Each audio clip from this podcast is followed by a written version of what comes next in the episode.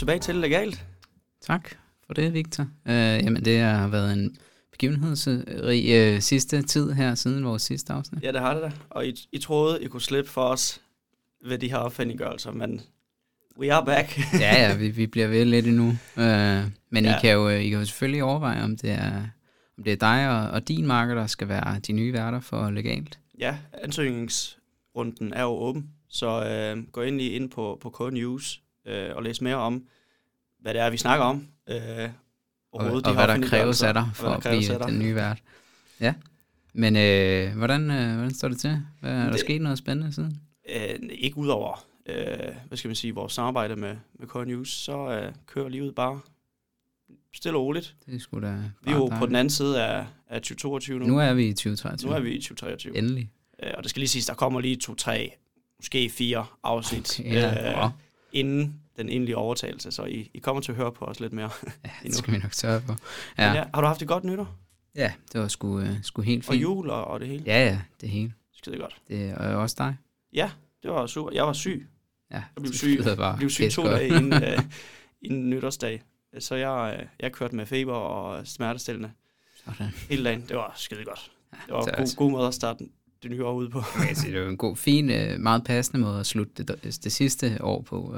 2022 øh, har virkelig været et det var man, det var man skidt sige. år.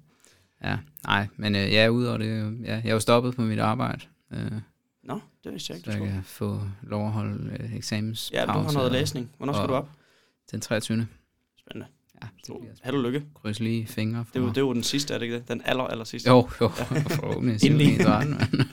Nå. Ja. Ja. ja, men øh, vi har, inden vi øh, går videre, selvfølgelig en gæst med i studiet i dag. Tradition yes. tro. Øh, en rigtig spændende gæst også. Men vi har lige en lille segment, som vi startede på. Ja, ja det er det nye øh, segment, som er lækkerier fra LinkedIn. Øh, og jeg tænker jo, at, at det vi jo finder ud af, fordi vores gæst måske har holdninger til de her ting, men altså det første, det, det er jo bare noget, der har været i hvert fald på min væg, øh, Victor. Hvad var det? Det er, øhm, det er simpelthen uh, Jeff, der lige fik lavet en undersøgelse af, om, om det med at, øh, forkorte kandidatuddannelserne, om det var noget, som, uh, som lederne rundt omkring, de synes var fedt. Okay, det, uh, det tror jeg faktisk, jeg har læst et eller andet om. Ja, det, det kan jo sådan set godt uh, røbe. Det, det synes de skulle ikke lige, det var. Nej, nej. Så, men altså, nej, sådan det, det. Men det, men det er jo faktisk uh, 8 ud af 10 chefer, der mener, at det, det ville skulle være noget skidt. Og hvad, hvad, hvad er begrundelsen for det? Hvad siger de? Det er jo, at hvis du halverer en uddannelse, ja. så vil de jo mene, at man så får et dårligere, en dårligere kandidat ud af det. Okay. Men vil man så intensivere det ene år, man så har? Eller? Ja, det tror jeg. Jeg ved, at, men det er jo ikke helt på plads, det her. Nej, men det er mere nej, sådan, sådan, hvad, om, om de har bedre snakket den. både fordele og ulemper, eller har de bare sagt, de gider ikke? Nej, altså jeg tror, de har, har vendt. Altså, der er også nogen, der synes, det er en fin nok idé, fordi så okay. får du folk hurtigere ud, og ja, så kan, du, så kan du lære dem det ude ja, på arbejdet. Der er nok... Øh, nogle forskellige fordele og ulemper. Men som du sagde, det kunne godt være, at vores gæst har en, øh, en holdning ja, til det. Ja, det kan godt være. Jeg har lige en sidste ting. Det kan også være, der er en holdning til det. Ja. Det er, jeg ved ikke, om du har set, men uh, der er jo lige uh, op på Aalborg Universitet på Jura, der er der jo uh, 150 studerende, der lige skal gå om i skatteret. Nej, Ej, det har jeg ikke læst. Okay. jamen, jamen, jeg kender en altså af dem. skriftlig skat? Ja, øh, fordi at, øh, at det er ret fedt faktisk, at øh, ham, der skulle lave opgaven, han har valgt at... Han har, han har været lidt doven. Han har taget en øh, opgave fra AU, øh, en gammel eksamensopgave fra i sommer, som han så lige har, har genbrugt. Nej. hvordan, hvordan endte det? Skal han ikke... Nej, nej, det, er ikke, ikke, det er jo ikke hans problem. Det er jo de studerende. Så, det kan man da ikke. Det er jo, det er jo plagiat. Altså, ja, ja. hvad skal man sige? Ej, han havde, lavet lidt, det, han havde lavet lidt om på den. Men, øh, men var, så de skal så gå om, fordi de dumpede, eller fordi de fandt ud af, at det var... At der, var det, der var jo nemt at snyde, så de kan ikke være sikre på, at folk de har...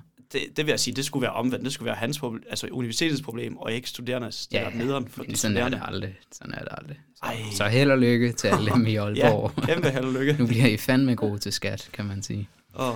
Ja, nå, okay. men øh, det var nok øh, lækkerier fra LinkedIn, øh, tror jeg. Så, øh, så uden så meget øh, yderligere, så øh, velkommen til, til vores gæst. Velkommen til dig, Anna.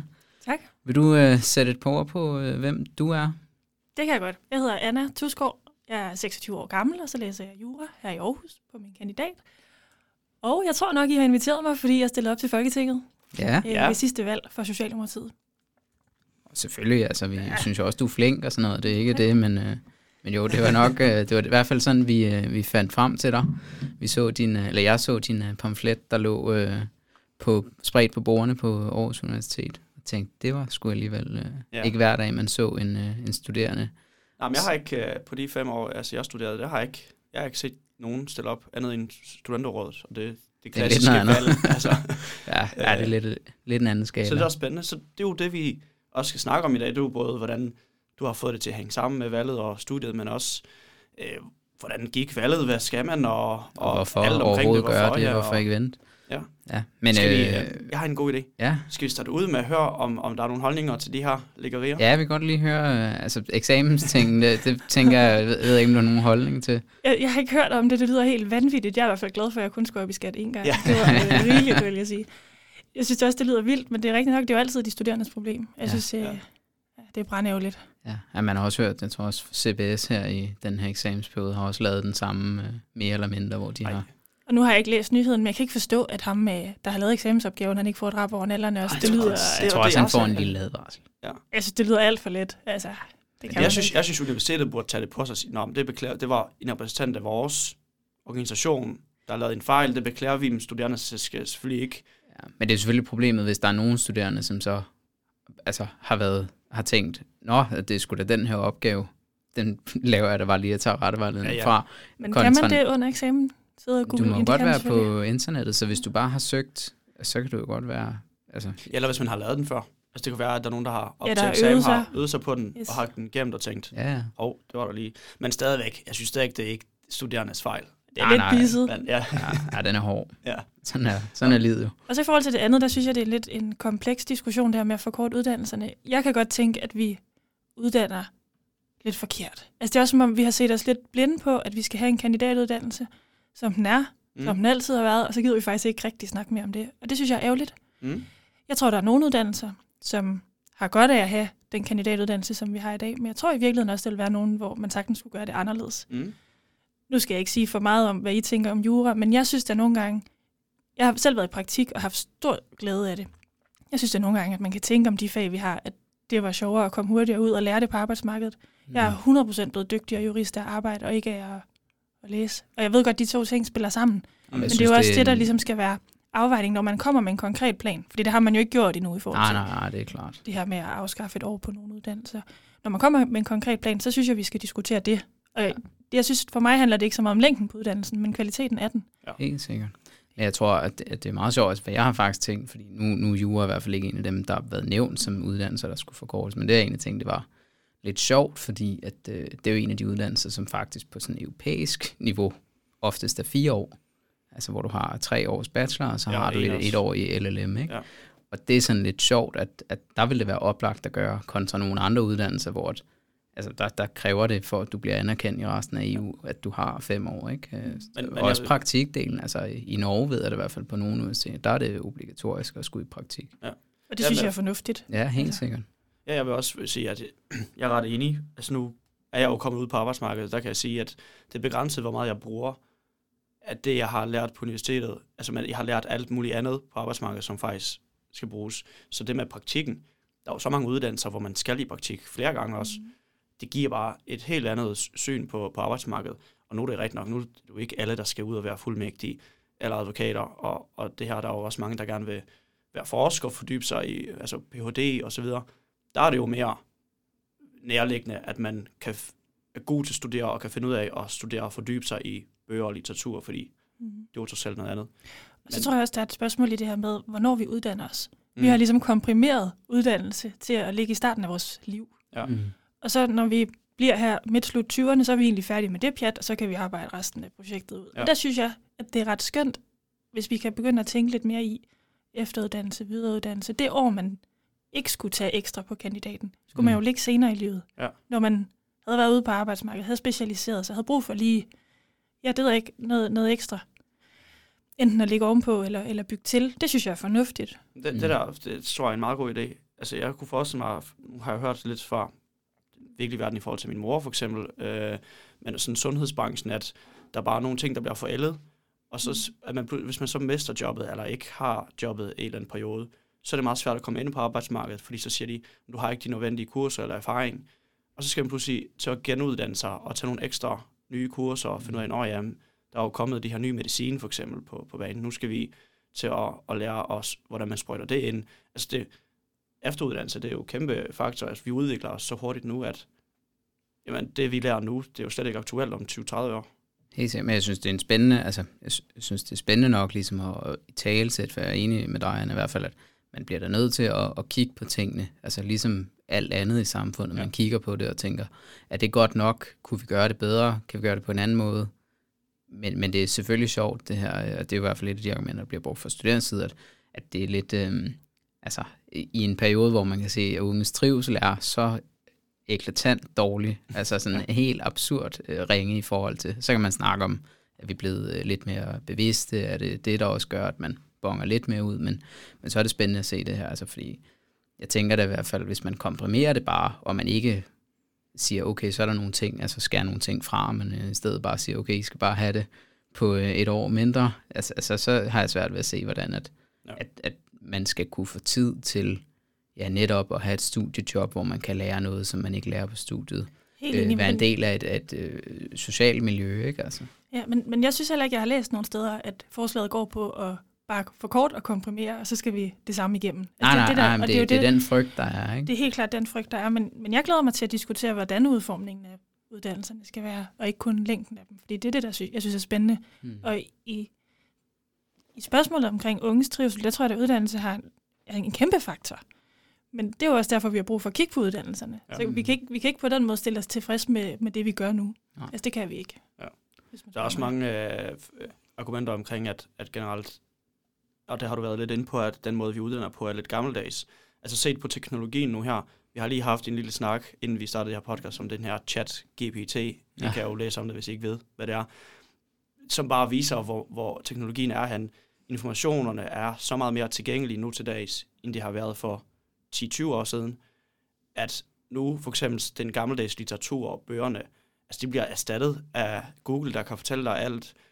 Øh, AI-chats, der kan fortælle dig alt øh, selvfølgelig, hvor man skal være stadig kritisk, men, men hvor man har det bare tilgængeligt på en helt anden måde, så man nogle gange måske også skal prøve at se på, hvordan skal vi strukturere en uddannelse, så den passer også til den måde, vi søger information nu til dags, fordi altså jeg vil sige, når jeg sidder på arbejde nogle gange og er i tvivl om noget, det første jeg gør, det er lige googler det, fordi det er jo hurtigst at lige få et eller andet input, information. Hvis jeg så ikke kan finde ud af til et konkret svar, så gør jeg ind i en bog. Ikke? Det er jo ikke omvendt. Og, og sjovt, at vores uddannelse fortæller os, at det omvendt. Du kigger for sin bog, og så gør du noget andet, hvis du ikke kan finde svar der. Ja, jeg synes det, jeg kan huske, da jeg startede med at studere, der var der også den her snak om, at der ikke nødvendigvis behøver at gå mange år, før at computer kan lave juristers arbejde bedre, mm. end vi selv kan. Og ja. det synes jeg da også er både skræmmende, men også spændende, fordi hvad er det så for en rolle, man som jurist skal udfylde? Ja. Øhm. Ja, der er jo helt sikkert, altså bare vores uddannelse, så er der jo et problem, at den slet ikke er øh, jo slet ikke nok. Altså, der burde jo faktisk være et, et, et fag obligatorisk nærmest, som handlede om, omkring teknologi og kodning, og, altså, så man kan forstå, fordi at, at de arbejdspladser, man kommer ud på, kommer til at være præget af, at der sidder en, ja. ikke lige så mange nødvendigvis, men i hvert fald en stor del af folk, der bare arbejder med en tech. Helt, helt sikkert. Så der er mange ting der, men ja. øh, jeg tænker, vi, vi kan gå lidt videre med, øh, at du fik øh, knap nok præsenteret dig selv. Øh, du læser jura, som sagt. Lidt specielt at se en, en der er i politik og ikke læser statskundskab. Øh, eller, der er vist bare... nogle jurister ind imellem. Ja, ja, det er der. Øh, men hvad laver du ellers øh, til daglig? Jamen, jeg arbejder, har et studiejob hos den uafhængige politiklagemyndighed, som ja. ligger her i Aarhus. Ja. Det gør jeg de der 15 timer om ugen, eller hvad ja. der passer. Og så studerer jeg rigtig ja. meget. Ja. Det, der kan lade sig gøre, så diskuterer jeg politik for resten. det er sådan rimelig og er det, er det et ungdomsparti, eller er du i voksenpartiet, moderpartiet? Eller hvad Jamen, lidt siger begge. Ja. Og så tror jeg også, jeg har været engageret i ungdomspolitik, siden jeg gik i gymnasiet. Okay. Så jeg har også på den måde skabt mig et ja, netværk af kammerater, ja. som godt kan lide at diskutere politik. Så efterhånden, så har det været i, også. i parti, eller har det været ja, også? mest, ja, tror jeg. Okay. Også lidt blandet, men, men dem, jeg egentlig ynder at mødes med for at diskutere politik i dag, det er folk, jeg har mødt i, i Socialdemokratiets ungdom. Okay, og hvordan, hvordan Hvordan kom du ind i politik, altså, og hvorfor lige DSU? Så altså, mit liv, som alle andre, er jo præget af enormt mange tilfældigheder. Altså, nogle gange så sker der bare ting, og jeg meldte mig ind i DSU Ja, ja, som sagt, jeg gik i gymnasiet, fordi DSU var på kampagne derude, og jeg havde længe gået overvejet, at jeg godt kunne tænke mig at have en, nu siger jeg fritidsinteresse, det lyder sådan lidt barnligt, men på Ja. den måde, at jeg gad godt at have en fritidsinteresse, hvor jeg kunne diskutere samfundet, være med til at måske ikke præge det, det var måske ikke så høje mål, jeg havde dengang, men i hvert fald synes jeg, at politik var spændende, og Mm. jeg gad godt lære mere om det. Øh, Jeg vidste, at jeg lå til venstre for midten, men ikke alt for meget. Mm. Så jeg tror, på det tidspunkt kunne jeg lige så godt have meldt mig ind i SF, for eksempel. Ja. Okay. Øhm, så var DSU på en kampagne, og så faldt jeg i snak med ham, der var formand på det tidspunkt.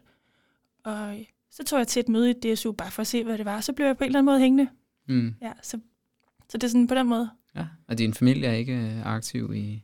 Nej, altså mine forældre synes, politik er spændende, men, men ikke engageret yderligere. De er ikke sådan i, i fagbevægelsen eller noget som helst på den Ikke måde. overhovedet. Nej. Nej.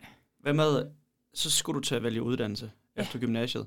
Hvordan, kan, nu er jeg meget stereotypisk, hvis man siger politik, så er der mange statskundskaber, så går man den vej. Hvordan kan det lige være, at du valgte jura? Hvad, hvad gjorde, at det, det var spændende for dig? Altså den... Det er lidt fjollet historie, er, at jeg gad godt være politibetjent. Ja. Okay. Men øh, det synes min mor bare var en rigtig Nå. dårlig idé. så det havde vi mange diskussioner om derhjemme, hvad der egentlig er det gode liv, eller sådan, hvad, er det Mm. gode, hvad er det, man skal ville. Og hun ja. var ret overbevist om, at sådan som jeg skruet sammen, så ville jeg på et eller andet tidspunkt ikke synes, det var sjovt længere. Okay. Øhm, og så tror jeg, at jeg overvejede meget, hvad der så... Altså om jeg skulle søge ind i politiet alligevel, og så besluttede jeg mig for, at, at fordi jeg ikke var gammel nok til at søge ind i politiet på det tidspunkt, så ville jeg give det et skud og søge ind på universitetet, og så lå juraret lige for, for det er jo det her med retsvæsenet og retfærdighed, mm. som også Mm. drev mig i forhold til at ville være politi, som så fik mig til at søge jura. Og så blev jeg bare virkelig glad for det, og det har fænget mig. Mm. Og det er altså strafferetten også, som... Ja, det Eller tror hvad? jeg. Ja. Men jeg, jeg er rimelig nysgerrig. Jeg synes egentlig, at alle de fag, vi har haft, har jeg siddet og tænkt, det er spændende. Altså, okay. der er Okay. altid et eller andet, Åh, man sådan kan... åh. Ja, okay, Ja, vi nåede lige her skatteret, var der knap så. Det var svært, synes jeg. ja. Ja. Men, men jeg synes sådan set, at, at de, de fleste fag kan optage mig. Man kan i hvert fald Ja. finde, det er jo også det, der Ja. er en teknik, at finde noget i alt, som, Ja. okay, det her er i hvert fald spændende, selvom Ja. det måske ikke er Ja, det ja, og jeg sidder der også og kigger i mine bøger og er ved at falde i søvn nogle gange. Altså, det er der.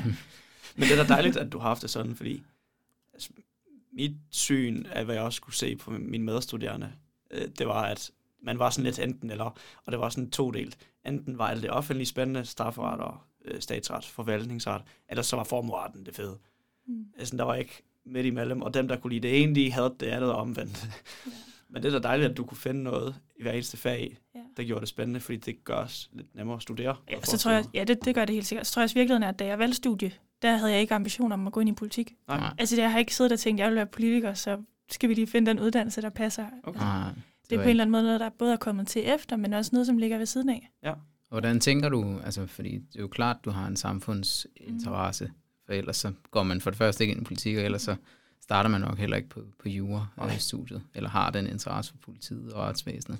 Men øh, hvordan tænker du, at det, det spiller ind? Altså nu går jeg ud fra igennem ungdomspolitik, og det her, du har mødt en masse, der læser eksempelvis statskundskab.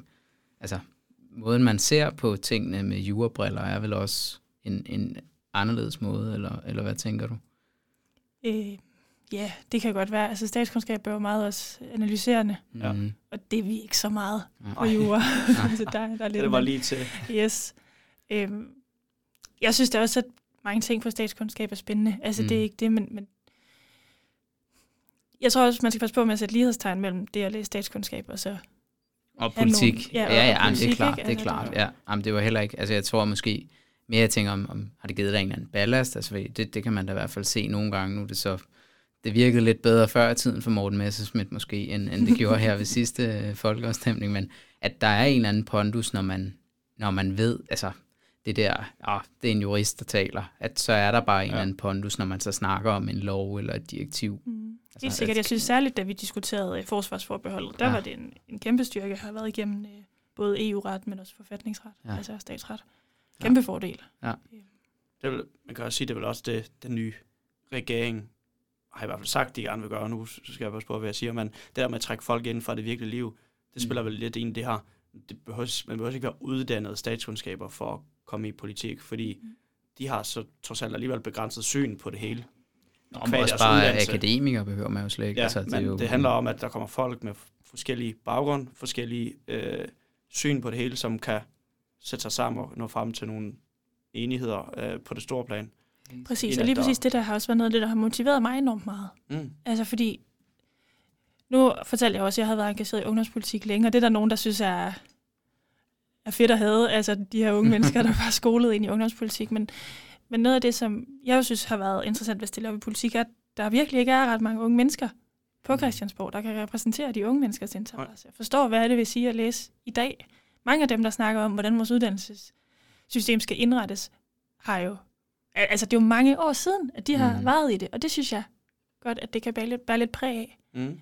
Og der synes jeg lige præcis, som du siger, at det er fornuftigt, at vi har folk med forskellige baggrund. Og også ja. ikke akademisk baggrund. Også jeg. Altså, det er vel en af de også helt, altså udover at unge er et problem for en, så er det jo også folk, der, der ikke har gået hele livet i skole. Ikke? Altså. Ja, lige præcis. Jeg har også et andet, måske lidt øh, spids spørgsmål. Øhm, du er inde i Socialdemokratiet, og nu er jeg stereotypisk igen. Øh, når man kigger på jura, i hvert fald dem, der kommer måske fra advokatfamilier, eller gerne vil være advokater ude i det private. Jeg tror godt, man kunne antage, at de fleste vil være blå på den ene eller den anden måde. Øh, I hvert fald i gamle dage. Øh, det kan godt være, det ændrer sig stille og roligt nu. Kan du mærke, hvordan det spiller sammen med, at du s- sætter op for Socialdemokratiet, men læser en uddannelse, hvor mange er en vil blå måske være uddannelse, kan man ja. godt sige. Eller I hvert fald en konservativ djøf- uddannelse. altså det kan man godt kalde det, kan man ikke det? Jo, jo, det er det jo. Ja, altså jeg tror da, der er flere af mine studiekammerater, der ikke har stemt på mig. Ja. og det er også okay. Ja. Øhm, men, men det er jeg ikke sikker på har en stor indflydelse på mig. Altså, der er jeg jo meget drevet af mit sociale kompas, og ja. så læser jeg jura, og det gør ikke, altså det, det for mig gør det ikke en stor forskel. Det er Nej. klart, der er nogen, der læser jura, som er optaget af nogle andre ting, Mm. end jeg er, og det, det er bare det gamet. Men har du øhm, sådan diskussioner på, jeg ved ikke, om du har nogle diskussioner med dine medstuderende, øh, nu hvor Det kan du de nok ikke lade være med, tænker jeg. Ja, eller hvis de ved, at du er i politik, at de så automatisk skal snakke om det, at du kan mærke, I er lidt væk fra hinanden, altså på, på, på mange punkter, eller Jo, det kan jeg godt, men jeg synes jo, at det er sjovt at diskutere politik, også med dem, jeg er Mm. uenig med. Så jeg tror, i virkeligheden så handler det mere om, hvordan man griber sådan en diskussion an. For man kan hurtigt tegne en masse streger op om, imellem sig og, øh, og være meget uenig. Men jeg synes ja. Også, det spændende ligger i, hvorfor er det, vi er uenige? Mm. Øh, hvad er det for nogle kriterier for det bedste samfund, vi hver især sætter op? Hvad er det, vi synes er retfærdigt eller uretfærdigt? Fordi Mm. det er jo det, der i virkeligheden skiller os ad. Ja. Og det synes jeg er spændende. Jeg synes også tit, det er sjovt at snakke om, hvor kommer det fra? De Ja. ja. følelser, vi har om, hvad der er rimeligt. Hvor kommer det fra? Øhm, så på den måde så er jeg nok optaget af diskussionen lidt anderledes end, hvem får ret? Mm. Og mere i forhold til sådan, hvorfor synes vi det, Ja. ja. vi synes? Også fordi, hvis vi alle sammen har det samme mål, altså det lykkeligste samfund, eller det mest retfærdige samfund, sådan noget, hvordan er det så, at vi kommer derhen? Det kan vi jo være uenige om. Mm. Det synes jeg er interessant. Ja. Det er Ja. også i forhold til uddannelsessystemet. Ja. Vi har jo alle sammen en drøm om, at Danmark er verdens bedste uddannelsessamfund. Og så er det jo interessant, at nogen synes, at det handler om længden, og nogle andre synes, det handler om noget andet. Altså, Mm. der, det synes jeg jo er interessant. Og hvis vi på en eller anden måde kan blive enige om målet Ja. først, så tror jeg, at vi kan komme rigtig langt. helt sikkert. Jeg har øh, grund til at spørge os i forhold til det med at diskutere. Jeg har nogle meget dårlige erf- erfaringer med at diskutere politik. Det kan sagtens være noget med ens temperament, men, men det her... Dit, dit temperament. Ja, men, ja, ja, men især til festerne. Så Jeg synes så tit, man ser nogen, der bliver fulde, og så går snakken på politik. Jamen, det Og er jo hvis også man møder regler, to, det må der- man jo ikke gøre. Ja, det, det er nemlig reglen. Man skal ikke diskutere politik eller penge, tror jeg, mens man er fuld. Jeg tror, det er også noget der. Eller og, der og der var nogen... Det, den er heller ikke god. Men Den er heller ikke god ædru. ja, der tog helt modsatte, og så bliver man bare uvenner resten af aftenen. Så, gider man, så går man lige flasket på hinanden. Og det ved jeg ikke, om du har oplevet, men, øh, sådan, men jeg har i hvert fald været uenig med nogen, og så fordi man var fuld, så var man sådan, "Jamen, så gider jeg simpelthen ikke at snakke med dig, så går man bare. Og det er jo så der, hvor man i stedet for skal gå sin vej, skal tage hinanden i hånden og gå på dansegulvet. og det er rigtigt, ja. Og Det er var- tricket. Ja, Ja. Altså jo, jeg har da været uvenner med folk, eller ikke uvenner, men jeg har da været oppe og diskutere med folk, som, hvor vi bare Ja. slet ikke har kunne se ens på tingene, og Nej. måske også, jeg synes uvenner er sådan lidt et stærkt begreb, men, Ja, ja, men- på den måde ikke har været, øh, der har ikke været god stemning Nej, bagefter. man har været Altså, enige om at være uenig. Ja, ja. Og jeg tror også, når man engagerer sig i politik og synes, politik er fedt, så er det et vilkår, at man kan ikke være enig med alle, og der er også nogen, der bare er sindssygt irriterende, og Ja. de skal bare have lov at Man skal jo også bare kunne øh, alligevel så kunne, Ja, ja. kunne sidde ved det samme bord med, med de personer. Altså, det er Ja. jo i hvert fald også det, man hører om, om arbejdsmiljøet i Christiansborg. Altså, nu kan man tale om stress og sådan noget, men at, at de faktisk er, når man ser dem øh, uden for kameraerne, at, at så er de jo egentlig flinke ved hinanden. Ja, ja. Jamen, de fleste, der har været engageret i politik, er jo også ret gode til at acceptere, at ikke alle synes det samme. Mm. Altså, det er jo sådan lidt et vilkår. Ja, det kan du jo se hvert valg. Ja. Ja. Men altså, nu nævnte du lige uh, driftkort, altså, og der tænker jeg, at, og det er jo selvfølgelig også statsskaber, der er med der, men at, altså, jeg er i hvert fald nogle, når jeg ser nogle debatter og sådan noget, og jeg er helt enig i, at der er også gået lidt måske snopperi i, at alle skal, altså, ja, der er nogle uddannelser, som er blevet finere end andre, det, det vil jeg gerne medgive. Øhm, men nogle gange, når jeg sidder og hører om, altså, der er jo det her drift-bashing, som er blevet en ting, ikke? Og, og drift har også været ude og, og ligesom beskytte deres medlemmer i forhold til det ene og det andet, og med Barbara Bertelsen stak det jo helt af, at hun jo blev øh, ja, øh, totalt hængt ud på alle, alle landets øh, forsæder. Men, men jeg tænker, når man så er djøffer selv, er det så ikke også, altså, at, altså det må da også nogle gange frustrere dig lidt, at der står nogen i toppen af dit parti og, og lidt slår hårdt på, på den type af arbejdskraft, som du nu engang også bliver? Øh, nej, det tager jeg ikke så tungt. Nej. det, det har jeg simpelthen ikke tænkt over på den måde. Nej. Mm, Jeg tror jo på, at... Ej, det er også lidt latterligt, men i virkeligheden så bidrager vi jo hver især med noget forskelligt. Og vi kunne ikke klare os uden juristerne. Nej, nej, altså, nej. så sådan er det bare. På samme måde, som vi ikke kan klare os uden håndværkere. Ja, jamen, det er altså, det. sådan, det, det, det er i virkeligheden, vi skal finde et godt samspil. Ja. Men det er nogle, jeg kan godt blive pikeret nogle gange over, at- at det sådan er, altså du ved, at jeg er helt med på, at, at selvfølgelig er der, altså øh, på en eller anden måde kan man sige, der er nogle ting, som er helt fundamentale. Altså hvis du ikke har nogen landmænd til at lave noget mad, eller altså øh, fødevarer til, så, så bliver det jo svært at have øh, andre øh, fagbrancher. Ikke? Men, men Ja, nogle så- gange kan jeg godt blive lidt pikeret over, at det er sådan meget... Øh, og de skal bare, og så kan de flytte til Bogense og bo der og arbejde. Og, Ja, det er ikke alt, der er helt kønt, men jeg tror virkelig er også, at erhvervsuddannelserne har været underprioriteret, underfinansieret i mange, mange år. Ja. Hvor at, når man kigger på Aarhus Universitet her, på de bygninger, som vi har læst jura i, så bærer det jo præg af designerlamper og, mm. Og varme i gulvet. Og det, det gør det sgu ikke alle steder i, i Ej, ikke lige, Danmark. lige for tiden er det sgu ikke varme Nå, øh, ikke i lige for gulvet derovre. Nej, det må jeg sige. Kæft, det er koldt. Men, men det, tror jeg, det tror jeg også er noget af det, der spiller ind. Mm, Men helt så kan man godt blive lidt frustreret over, Ja. hvor gode vilkår vi egentlig skal have som studerende, når der er andre, der, der, har noget, der oplever noget helt andet. Helt sikkert. Og det betyder jo ikke, at vi skal være fuldstændig tilfredse med den undervisning, vi får, eller den uddannelse, som, som er omkring os. Men, men det er måske også at acceptere, at lige nu er der måske nogle andre, der står først for tur, ja. og det er okay. Du har øh, ført valgkamp Mm. øh, under studietiden. Øh, Ja. Lad, lad os lige starte med, hvordan kom du egentlig frem til, at, at nu, nu skulle du stille op? Jamen altså, der var en ledig kreds. Ja. På den måde forstået, at vi stiller jo, øh, ja, stiller Op jo op i, kreds. i, i kredse, vi er sådan inddelt på den måde. Og der manglede de en øh, folketingskandidat i Aarhus Nord, fordi den tidligere trak sig. Okay. Okay. så havde jeg en diskussion med mine, mine, mine kammerater i politik om, om det var noget, vi ligesom skulle spille ind på på en eller anden måde. Fordi mm. det er Mm. klart, at det er den ultimative vej til indflydelse. Det er også at være med til at bestemme, hvem det er, der skal repræsentere os. Mm. Øhm, Så på den måde, så, så havde vi en, en diskussion om, hvordan kan vi komme til at spille ind i det. Ja.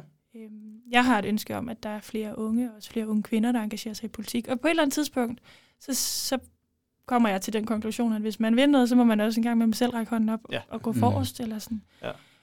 Så, så det gjorde jeg.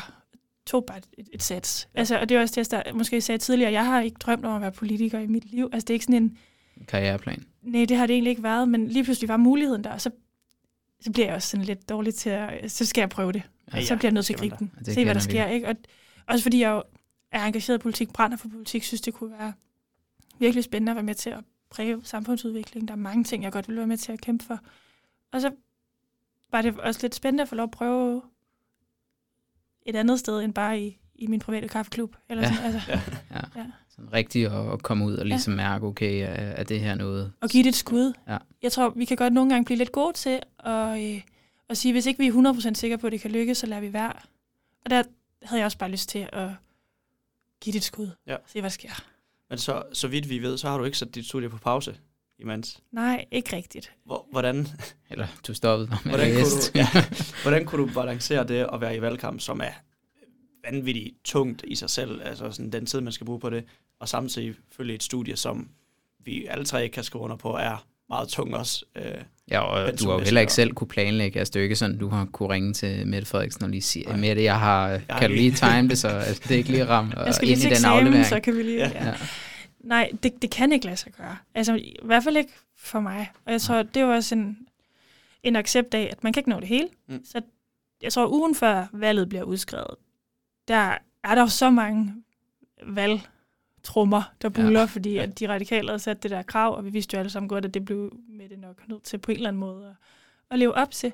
Så jeg, havde, jeg kunne slet ikke koncentrere mig, når jeg sad til undervisning, så det droppede jeg. Nå. Øh, og så er jeg afsted, og så lavede jeg faktisk bare valgkamp derfra. Og så holdt jeg de der fem ugers fri fra undervisning. Læste ikke og deltog ikke i undervisning.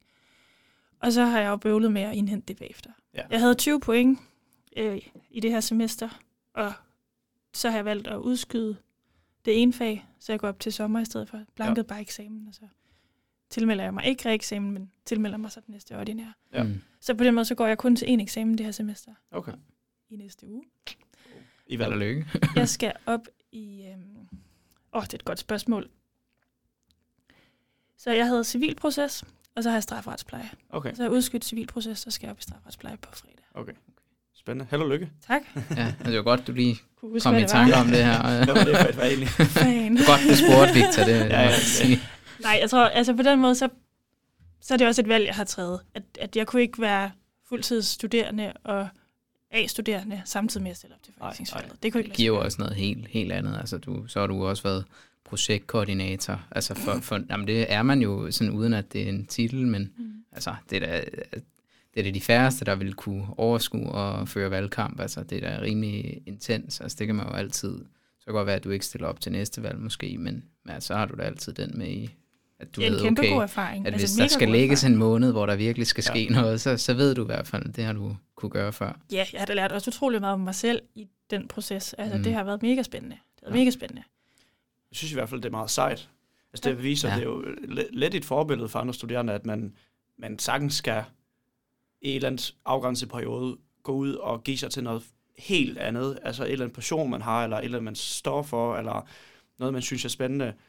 Øh, og så alligevel kunne følge med, altså komme tilbage og, og bestå sine eksamener og, og øh, Ja, men også, men også en erkendelse af, at, at det jo også har sine ofre, altså at man det så har det okay helt siger, sikkert, ja. altså at, at du øh, er med på, okay, så, så må jeg skyde det ene Ja. ja. fag, fordi at det, det andet kan ikke lade Ja. sig gøre. Det Men er også- jo også et offer, man... Ja, men jeg, jeg tænker mere for de studerende, der måske har noget, man tænker, jamen jeg kan ikke, fordi at jeg skal jo studere. og Ja, eller sådan- skyder det. Ja, Der er jo sådan mange, der har det der, ej, jeg gør det, det." når jeg er færdig. Ja. Og så når man er færdig, så, ej, jeg gør det om et år. Ja, fordi man så skal gør det- arbejde og sådan noget.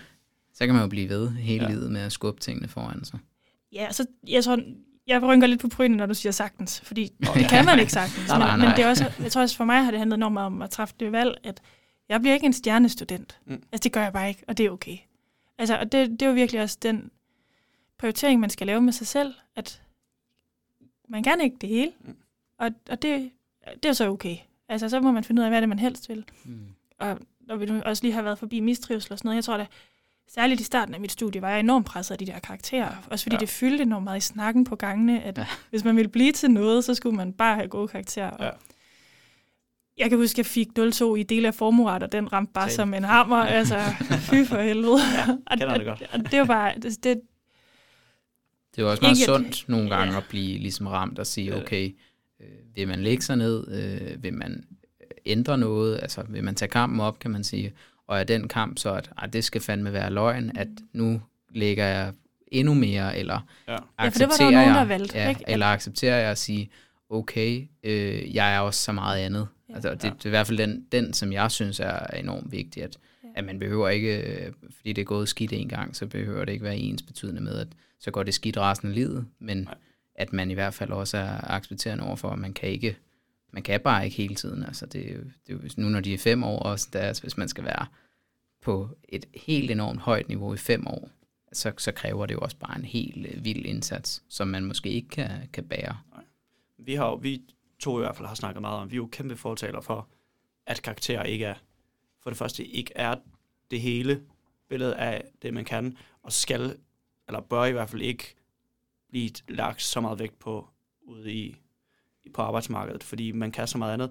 Den erfaring, du har fået ved at stille i valgkampen, det er der jo ikke nogen, der kan give dig via et kursus på et studie, eller, eller det ved jeg ikke, det er ikke noget, man kan tilegne sig, bare lige sådan, at man lige følger et eller andet fag. Øh, Så det, det er jo praktisk erfaring fra det virkelige liv. Ja, når du Og står bør- i en debat, altså den, Ja.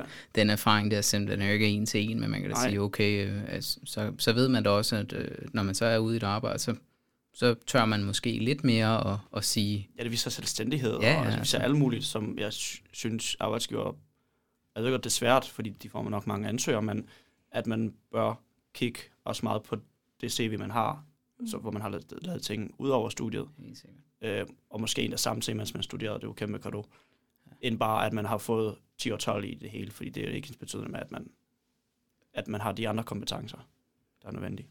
Ja, det tror jeg lige præcis også er det gode råd. Altså, du kan godt jagte de der 10 og 12 taller, mm. men jeg tror, man får både en sjovere studietid, men i virkeligheden også et mere spændende arbejde bagefter, hvis man slapper lidt af, og så finder ud af, hvad man synes er sjovt at lave. Og nogle gange er det også lidt lettere at bruge tid på det, der man synes er, gi- altså, Mhm. som giver en noget mere end bare et tal på et papir. Ja. Helt Hvis du sikkert. kunne give et kort indblik i, øh, hvordan var det så at, have sådan en valgkamp? Øh, hvad, hvad, hvad gør man? Din dag, Sådan hvordan din så dag, den ja, lad os sige din dag for eksempel. Øh, Ja.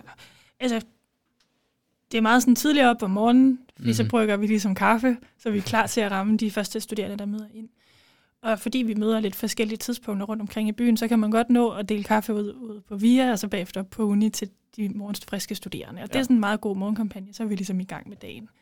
Og så har de der formiddagstimer lidt svære at knække, fordi det handler jo i virkeligheden om, hvor kan man møde flest mennesker bedst muligt. Ja. Altså, og der synes jeg, foran øh, Søhavt, det er bare et klassisk sted. Når der er Mm. mange studerende, der vælter frem og tilbage, de vil gerne have en kop kaffe, de vil godt også tit have en lille sludder. Ja. Og øh, når solen skinner, og man sætter lidt musik på, så er det bare virkelig også en, øh, ja, et sted, man bliver godt humør at være. Ja. Øhm, men formiddagstimerne brugte vi meget ude i sådan noget supermarkeder. Der kan Mm. man tit snakke med det lidt ældre segment, mm. som er på formiddagshandletur. Ja. Øhm, og på den måde så shoppede vi ligesom rundt og lavede kampagner forskellige steder i løbet af dagen. Så delte vi jo forskellige snacks ud, eller de der folder og sådan nogle ting. Så om eftermiddagen, der kunne der jo godt typisk være en debat eller sådan noget, jeg skulle deltage i. Og ellers så fortsatte vi jo med at lave kampagne. Ja. Så gik jeg rigtig meget dør til dør om aftenen, hvor vi ligesom kørte ud i et område Okay. og bankede på døre. Okay. Ja. Og Hvordan så, blev det modtaget? Undskyld, jeg er sådan... jamen, for det meste godt. Ja. Ja. Og det kommer også an på, hvad man kommer for. Ja. Og der er nogen, som bare overhovedet ikke vil snakke med en socialdemokrat. Og det skal de bare have lov til at slippe for. Ja. Øhm, men for mig handlede det jo rigtig meget om at introducere mig selv. Vi kørte i det område, hvor jeg er opstillet. Altså Okay. det, der hedder min kreds Ja, Mm. ja. i Aarhus Nord. Øh, det er også det sted, hvor jeg ligesom står øverst på listen, på den socialdemokratiske liste. Mm. Så det er noget med at banke på og sige, hej, jeg, jeg undskyld, jeg forstyrrer. Jeg hedder Anna, jeg stiller op til Folketinget i, i Aarhus Nord, og jeg vil bare lige introducere mig selv og sige hej. Og hvis det så er nogen, der virker som nogen, der godt vil snakke, så indleder man jo ligesom en dialog om, hvad er vigtigt for dig, og Mm.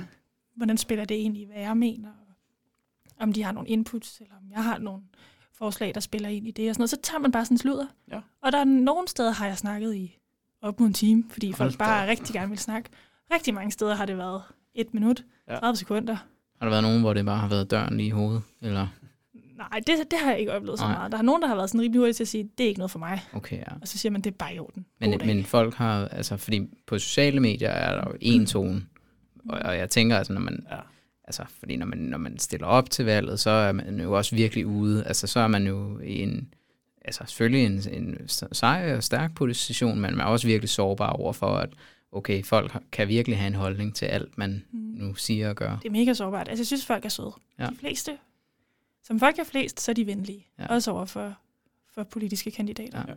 Der er en gang imellem en, der godt vil diskutere, Ja, og er træt af Ja. livet, eller mig, eller Ja. det er næsten lige meget. Men også når man stiller op for, for regeringspartiet på det tidspunkt, jeg tænker også, der er vel også der er vel flere holdninger til, altså, eller blev du mødt med noget af det, sådan øh, øh, mink, øh, eller var det noget, folk diskuterede med dig, eller Der tænkte var de, der, det ikke der var var der nogle stykker. Havde? Der var nogle stykker, der kiggede på mig og sagde, nej, fandme nej, fordi Socialdemokratiet, det er også dem med mink. Ja, og okay, Mette ja. Frederiksen, hun skal også bare Ja. fyres, og jeg ved ikke Hold hvad. op, ja. Og det er fint nok, men typisk har jeg jo kunne vende tilbage med, ja, ja, men det har sådan set ikke ret meget med mig at gøre, Nej. og nu vil jeg godt diskutere politik, og jeg synes jo, nu skal jeg passe på, hvad jeg siger, men, men den sag omkring minkene, der er jo ikke ret meget politik tilbage, altså i det folk diskuterer.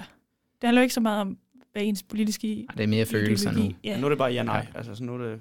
ja, Ja. og, og skal hun straffes, eller skal hun ikke straffes, Ja. og, Ja, ja. og sådan noget. Og, og så, så det er lidt en anden diskussion. Der vil jeg egentlig langt hellere diskutere, hvad er det, vi gerne vil med Danmark? Hvor vil vi Mm, godt hen i mm. vores samfund? Ikke? Øhm, så har jeg mødt altså et flertal af dem, der er kritiske. Jeg vil sige, det har været ganske få, der sådan har ville skille mig ud. Men det har været for min alder. Okay. Nå. At jeg simpelthen ikke har, er gammel nok eller erfaren nok, og Nå. ved ikke nok om livet. Og, ja. Nå. Og Men er der bare- nogle steder, man sådan tænker, "Ah, her er der ikke nogen stemmer for mig? Altså nu, nu spørger jeg, fordi at, øh, jeg har haft øh, studiejob over på Journalisthøjskolen, øh, og der, der tror jeg faktisk, jeg så dig. Øh, men der tænkte jeg, for der var også nogen, der kom fra konservativ, og der tænkte jeg, det er jo ikke, øh, man skal jo bare kigge på de der målinger, der bliver lavet på lige netop den højskole, øh, eller øh, stu- studiested, hvor der er, det er jo en fjerdedel, der er stemme på enhedslisten. Der Mm. tænker jeg, det er fandme et dumt sted at stå som øh, konservativ måske. Det ved jeg ikke. Der, er man strategisk på den måde? Ja, det er man. Det er man en smule. Altså, Ja. ja. vi er ikke på den måde fuldstændig firkantet, og det er rigtigt nok, jeg har været på, på, på Journalisthøjskolen også nogle gange. Der er også nogle socialdemokratiske stemmer. ja, ja, selvfølgelig. Øh, Jeg har ikke en eneste gang været nede ved Fuglsangs Allé. Nej. Altså, det har jeg overhovedet ikke. Nej. Det holder jeg mig bare langt væk fra. Ja. Og det er fordi, der er så få. Og, og lige kontekst til dem, der ikke kender Fuglsangs Allé, det er der, hvor øh, HA, øh, Ja. erhvervsøkonomi det- og alle dem, Aarhus øh, Business School. Ellers, øh, ja, mange af uddannelserne er Ja. dernede, ja. Lige præcis. Og så, så der er så få, der vil overveje at stemme på mig. At Ja. det, Det, det er ikke din tid Men det, er værd. vel, det giver god mening, man skal jo kende sin målgruppe et eller andet sted. Altså man, man har nogle helt overordnede mærkesager, mm. kunne jeg Mhm. forestille mig, som kandidat for Socialdemokratiet, og så har man selvfølgelig nogle personlige, Mm. øh, mindre mærkesager, man er specialiseret indenfor, eller går meget mere indenfor.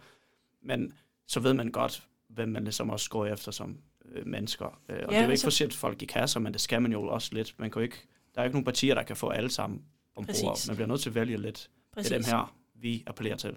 Og så tror jeg også, at den anden virkelighed er også, at både for mig selv, men jeg er jo meget engageret i det, fordi det er mig, der ligesom er på plakaten, men jeg har jo også et, øh, et team omkring mig, der hjælper mig. Mm. Og det handler også om at have gode oplevelser, når vi er afsted. Ja. Det skal være sjovt at lave kampagner, fordi det er noget, vi laver frivilligt. Helt sikkert. Øhm, Så der vælger vi jo også ikke at gå de steder, hvor, vi, hvor der er størst risiko for, at vi kan blive, blive ramt af dårlig stemning. Altså, mm. fordi det er bare sjovere at, at lave kampagne, hvis det er sjovt. Altså, hvis, Ja. hvis der er god stemning omkring os. Ja, det kunne man jo se med konservativ, at den døde lidt øh, Ja, for dem, der stod på gaderne. Det var sgu lidt sjovere de første par dage. ja. Ja. Og, Ja. og, og det er jo ikke fordi, på den måde, at jeg ikke også godt vil gå ind i diskussion med folk, jeg er uenig i.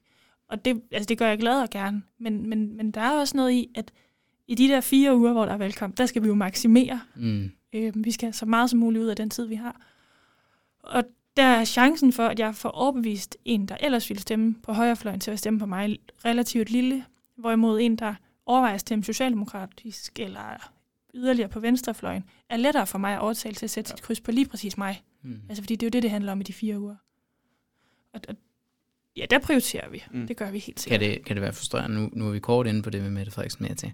Er det ikke frustrerende, at man stiller op, øh, selvfølgelig for det parti og sådan noget, men det der med, at man bliver, og det gør de jo også øh, mange andre politikere, de bliver hele tiden forholdt med noget, som, altså det er jo, du har jo på ingen måde, du har ikke engang altså, siddet i gruppe eller noget som helst på den måde, da de her beslutninger om, ja, for eksempel mængelse, altså at blive forholdt med noget, som man ingen indflydelse har på, og som man jo, altså der er jo også øh, med bagland og sådan noget, og specielt med ungdomspartier. Det er jo tit, at ungdomspartierne slet ikke er enige i de beslutninger der. Der er det jo det, det, det rare at være førstegangsopstillet. Ja. Altså det er jo den, den nemme udvej er at sige, det har jeg ikke rigtig haft noget med at gøre, men hvis du stemmer på mig, så skal Ja, ja, ja. ja. jeg bare love dig for, at jeg kommer og fikser hele butikken. Ja. Øhm, så på den måde, så er der da nogen, der har ville forholde mig de ting, som de har været utilfredse med i partiet. Så har jeg taget en ærlig diskussion. Der er også nogle ting, jeg er enig i. Altså Mm. nogle af de ting, som folk er sure over, kan jeg jo godt synes er en god idé. Nu snakker Mm. vi om det her med at beskære uddannelse. Ja. Det har jeg diskuteret med rimelig mange studerende. Mm. Og det synes jeg også handler om, at medierne har også framet en historie. Ja, ja. Ja. Det, medierne er jo kæmpe spil i det. Og der synes jeg jo også, som vi startede med at snakke om, at kan vi have en diskussion af, hvad er den bedste uddannelse? Det vil jeg jo egentlig hellere end diskutere, hvor lang den skal være i Helt første sikkert. omgang. Ikke? Og, og der er jeg ikke ked af at tage diskussionen, når folk er uenige, men på den måde så vil jeg, held, jeg nægter at stå 100% på mål for alt, hvad Socialdemokratiet nogensinde har gjort. For Mm. det, det kan jeg ikke. Ej, det er jo også Det er der- langt det er der tilbage. Og der vælger man jo også, som du siger, et parti på den måde efter nogle kerneværdier, nogle grundværdier. Det er det her, jeg går ind for. Men, men vi har jo hver især også nogle idéer om, hvordan vi kan præge det. Ja, fordi det tænker jeg faktisk, at nu når du selv nævner det med at vælge parti, altså det er da i hvert fald noget, jeg struggler med hvert valg, altså det der med, at hvad er det egentlig, fordi altså man kan jo finde i alle partier egentlig nogle fornuftige ting, ikke? men altså det er hele tiden det der, der jeg tænker specielt, når man er ung, og det er også for lige at tage den tilbage til, at, at være ung og stille op, at det må da være enormt svært ligesom at, Jamen, det er, jeg er det her, altså man ser jo også med etablerede politikere, der har skiftet parti, og sådan, måske også af andre grunde end, end sådan, øh, der var lidt opportunisme i det, ikke? men mm. altså, det må da svært, det der med, så er man bare, øh, jeg identificerer mig med det her parti, og altså, det er jo en dejlig følelse, tænker jeg, men er det ikke også svært at ligesom, altså, det, det er, er bare mega det. svært, og jeg tror det også, det er lettere ikke at gøre det. Ja. Altså ikke på den måde forstået, ikke for at fornærme nogen, men det er da lettere at kunne shoppe rundt alt efter, hvad der ligesom er, ja. er rast, eller hvad der føles godt i maven, og der er det jo også, når man er medlem af et parti, er det jo på godt og ondt. Mm. Der, det er jo det, er, det er virkeligheden, og det er okay. Ja. Øhm, det at være medlem af et parti for mig betyder jo også, at jeg kan være med til forhåbentlig at præge det i en retning. Ja. Altså det, der, der er der nok ikke så mange, der ringer til dig og spørger, hvad synes du, at de radikale Nej. skal synes om... altså der, der, der, er det jo der er det sjovere, synes jeg, at være med til at præge det parti, jeg sidder altså, som, som en del af. Helt sikkert. Øhm, det er klart, at det er ikke fordi Mette Frederiksen ringer til mig og spørger, hvad jeg synes, men, men så er man ligesom en del af, altså, men så er man ligesom en, en del af et samlet. Øhm, så hvis flertallet i Socialdemokratiet synes noget, så er det svært at forestille sig, at det skal gå fuldstændig modsat retning. Ja. Øhm, så det giver os nogle muligheder. Ja. Men helt ærligt, så er det da mega svært. Jeg tror da, hvis ikke jeg stillede op til Folketinget, og ikke var medlem af Socialdemokratiet på den måde, så ville jeg da nok også overveje en ekstra gang, hvor mit kryds skulle sidde. Ja. Altså, det, men man det sidder vel også nogle gange, og det er jo selvfølgelig også sådan en kompromis, jeg kommer, men mm. det, det, du må da også sidde nogle gange og tænke, det lyder sgu egentlig som en skidegod idé, øh, det der kommer fra, ja, nu tænker jeg måske ikke, det kommer helt ud fra højre af, men, men altså, der må der være ting, hvor du tænker, okay, det, det giver da faktisk mening. Ja. Hvorfor har vi ikke øh, overvejet det? Ja, men hvis du kigger sådan på Danmark udefra, så er der jo også relativt få udsving i vores Ja, det er jo et socialdemokratisk land. Ja, ja. Altså det, må, det må vel også være derfor, at man har taget sig, hvad skal man sige, man har stiftet et, et regering henover med den. Det er jo fordi, inderst inde, der ved de personer godt, vi har jo ret meget til fælles. Altså, vi er ret enige med lidt af det her, og vi og de andre er ret enige med noget af, af vores. Så, der, så er man gået over med den. Fordi i gamle dage, der har man været sådan lidt, man gad ikke at sige det. Altså sådan, uh, nej, vi er blå, vi har ikke noget som helst med rød at gøre. Og når man så lytter til, hvad de siger, så er man lidt, er der lidt rød det her. Også mere, hvad de stemmer, ikke? Og så, altså. og så noget af det Socialdemokratiet, jamen, der er der lidt blåt det her. Og så derfor man så har blandet noget på matten. Det tror jeg da, fordi de eneste godt ved, vi er sgu lidt. Det er jo også det, danskerne vil have. Mål. Ja. det, er jo, det er jo det. Ja. Nå, men øhm, i forhold til det her med at, at være aktiv, nu er du færdig med, med valgkamp. Hvad med fremadrettet? Ser du dig være aktiv? Vil du stille op næste gang? Mm. Hvad tænker du?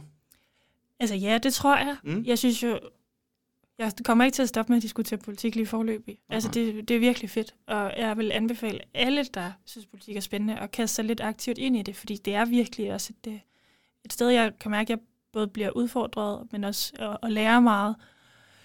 Øhm, og stille op igen. Lige nu, der, hvis der bliver udskrevet valg i morgen, vil jeg stå på listerne. Altså mm. det vil jeg, men jeg kan også mærke, at jeg har sådan en lille sikkerhedsventil indbygget på den måde, at jeg ved ikke, hvad der, hvor jeg bevæger mig hen heller. Ikke? Mm. Altså, så lad os sige, at der først bliver udskrevet valg om fire år, og jeg på det tidspunkt sidder i mit drømmejob, mm. så er det også lidt svært. For, ja. Altså fordi jeg ikke har drømt om at være politiker hele mit liv, men ja. omvendt så har jeg det også sådan, at brænder jeg for også til næste valg, og kan se, at jeg kan forhåbentlig være med til at gøre en forskel, så er det svært at lade være. Ja. Øhm, og på den måde, så, så, så tror jeg, at jeg kommer til at stille op igen. Vi har i hvert fald gemt plakaterne. Nå, det, var. jamen, det er godt. så, så, så er det altså også med at holde, øh, altså holde looket, så man ikke øh, stikker, ja, sig så du kommer ud, og de er sådan, nej, det skulle da ikke dig på plakaten. Nej, hvem er det? Ja, ja. det er det. Jamen, altså, vi håber jo, det, det er en lille håb, vi har jo, at, øh, at du måske bliver valgt ind næste gang, og så kan du være med til at sørge for vigtigheden for dansk statsborgerskab. Ja, det ja. kunne være dejligt. Øh, okay. Det, altså stemme i hvert fald for øh, det lovforslag. Øh, Hvor der står Victor. Ja, ja. Det, ja. det vil være håbet. Jeg giver, jeg giver lige et kald, når det kommer på, på tale. Det, det, jeg vil ikke sige, det er grunden til, at vi har inviteret dig ind, men det er da en bagtanke fra min side, så, så han kan blive her. Ja. ja. Nå, men det er da kanon. Det er godt med... Vi må se, om det kan lade sig gøre. Altså, det. det var det. Ja. Nok om mig, Frederik. Øh, studerende, der er, er de unge generelt, men lad os også tage øh, jordstuderende. Hvorfor synes du, de skal engagere sig i, øh, hvis du overhovedet synes det, i, i politik? Hvad er der fordele, hvad er der, hvad er der ulemper? Mm. Der er ganske få ulemper. Altså det vil jeg sige, det er, jo, det er måske det her tidsspørgsmål, vi snakkede om før, man skal lidt også vælge. Man kan ikke det hele, og det tror jeg så en af, altså det tror jeg er ret vigtigt, det gør sig klart. Øhm, der er jo også studenterpolitik, man kan engagere sig i, mm. for direkte indflydelse på, på ens uddannelse. Det synes jeg er spændende. Øhm, men vi ser jo, hvordan at folk i lavere og lavere grad engagerer sig i politik. Og det er farligt, tror jeg, for vores repræsentation. Altså, mm. når der er få, der sidder og diskuterer politik ude i partierne og bliver enige om, hvad partierne skal mene, så, så er der jo en restgruppe, der ligesom ikke har nogen indflydelse. Mm. Og den synes jeg, man skal gribe. Altså, det, det, det, det synes jeg er sindssygt vigtigt. Og så kan man også se, når unge mennesker stiller sig sammen og, og ligesom presser på for noget, så køber de det fandme også over på Christiansborg. Altså, det er jo virkelig, hvis man kigger på sådan noget som klimaet, den politiske ambition, Danmark har for klimaet, kommer jo af, at unge mennesker stillede sig sammen og havde mening ja, om det. Ikke? Ja. Og for min skyld, ikke nogen alarm. Ingen, altså det er ikke fordi, jeg vil presse jer alle sammen til at melde jer ind i et parti, men, men det her med at deltage aktivt i den politiske debat, det gør bare en kæmpe forskel. Altså jeg så, det her med at kunne mærke, at man er med til at drive en forandring, det er enormt givende. Og jeg kan ikke... Øh, der, der mangler også en masse forskning i, hvad der får os til at trives og mistrives, men det her med at føle, at man er en del af noget, mm. det tror jeg er så vigtigt for os, vores øh, følelse af at være til mm, og, ja. og, og lykkes og være en del af noget. Og det kan man virkelig være i politik. Altså, jeg sammenligner det lidt med, når man er en del af et fodboldhold, eller hvis man går til kor, eller sådan det her med at have et hold omkring sig, og være en del af et fællesskab. Det synes jeg, alle bør være. Altså, ja. fordi det giver så meget til ens øh, ja, overskud i livet, at man, man er en del af noget på den måde. Hmm. Ja. ja, det er noget mening i ens øh, tilværelse måske. Ja, føler jeg overbevist. Ja, ja måske. altså, det kan man da... Nå, men altså, det er da interessant. Men jeg tænker også det, du siger med, med tid. Men jeg tænker omvendt også, at, at når man er studerende, det er jo... Altså, hvis du nu havde et job, og måske mand og barn, øh, altså lad os se nogle år frem, hvor, hvor det er sådan måske, ikke? At, at der er det da også en, altså en kæmpe omvæltning, hvis man så øh, lige pludselig stiller op. Altså, hvor når man er studerende, så har man jo ligesom også en, en frihed i at kunne sige, okay, Øh, altså, fordi fra den ene dag til den anden kan du faktisk godt... Øh, altså, det er jo ikke sådan, du så får lov af universitetet på den måde til overlov, bare lige fra den ene dag til den anden, men du kan selv vælge at sige, okay, jeg tager mig lige en overlov på den her måde, ikke? Øh, ja, de der valgkampsure. Ja, ja. ja altså, det, er det, det er jo noget helt andet, hvis du skal op til chefen og sige, hey, jeg, skal lige jeg stiller skulle lige op her, det er ikke sikkert, jeg vender tilbage, fordi at jeg ja. bliver måske valgt. Nej, altså det sagde jeg jo til min chef, ja. at øh, der er simpelthen lige det her med, at jeg er opstillet til Folketinget, og det betyder, at jeg nok skal blive om fri i 3-4 uger uden varsel. Ja. Jeg kan ikke vide, hvornår det er. Ej, nej. Det bliver lige pludselig. Og det synes min chef bare var helt kanon. Nice. Og det var også... Øhm, det var som studentermedhjælper, er man jo ikke på samme måde vildt nødvendig. Nej, det er ikke, øh, det er ikke det var også nemmere kan... på den måde som studerende at, at kunne. Jeg tænker, det er sværere, når man har et fuldtidsarbejde at sige, chef, jeg smutter lige. ja. Snakkes vi ved. øhm, men men det er klart, at der, der er den fleksibilitet, at vi selv kan styre lidt mere, når vi er studerende. Mm. Det, det er da en kæmpe gave. Helt sikkert. Men at øh, der er, altså, der er ikke, du siger med repræsentation, altså det er jo klart, der ikke er særlig mange unge men i den her, altså jeg, jeg kan ikke tale det kan være, du kan, men jeg har i hvert fald set, der er nogle relativt unge fra højrefløjen i hvert fald, som er blevet valgt ind. Altså, jeg tror 21 år, så den ene var, eller sådan noget. Ja, fra Liberal Alliance. Ja, ja. Altså det der er en enormt positiv. Altså. Helt vildt, og vi har også flere i Socialdemokratiet under 30 den her gang ja. sidst. Og, og det, der, det der er kanon. Ja. Altså, det synes jeg er vigtigt. Det er ikke fordi, at alle skal være unge, og det Jamen, det skulle gerne ligne det samfund, vi lever i. Ja, ja. det synes jeg. Ja. Altså, det synes jeg virkelig. Jeg, sy- jeg, jeg synes også helt klart, det er vigtigt at have unge med. Ja, men jeg har også synet på, nu jeg kommer fra Polen, det var mm. derfor Frederik han uh, snakkede det med statsborgerskab. Der ifølge mig for eksempel, det der går galt i polsk politik, det er, at der er så mange, der er flyttet ud eller andet, især de unge, at der nemlig ikke er unge i politikken. Og det gør så, at det bliver meget konservativt og gammeldags, den politik, der bliver ført, mm. hvilket er meget ærgerligt.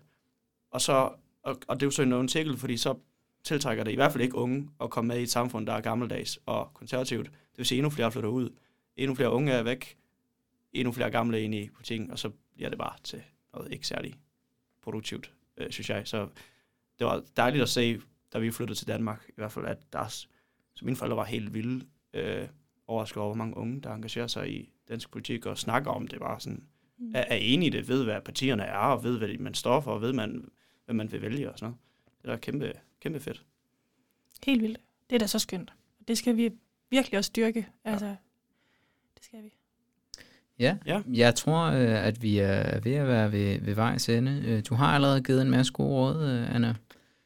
Men, øh, men har du sådan et, og det kan være, altså nu har vi jo spurgt ind til din, eller ikke din politik, men det at være i politik en masse, men, men et godt råd til, til lytterne, det kan både være studerende og folk, der lige er startet i, i job. Har du et eller andet studieråd, eller, eller et eller andet livs, livsråd, du gerne vil give? Altså, jeg føler mig ikke så livsklog, Nej. men jeg tror, det, som vi har snakket om, er det vigtigste, det her med at prøve at trække vejret og finde ud af, hvad det er, der er vigtigt. Og så mm. ikke stresse så meget over, at alt skal være top, for det er det bare ikke.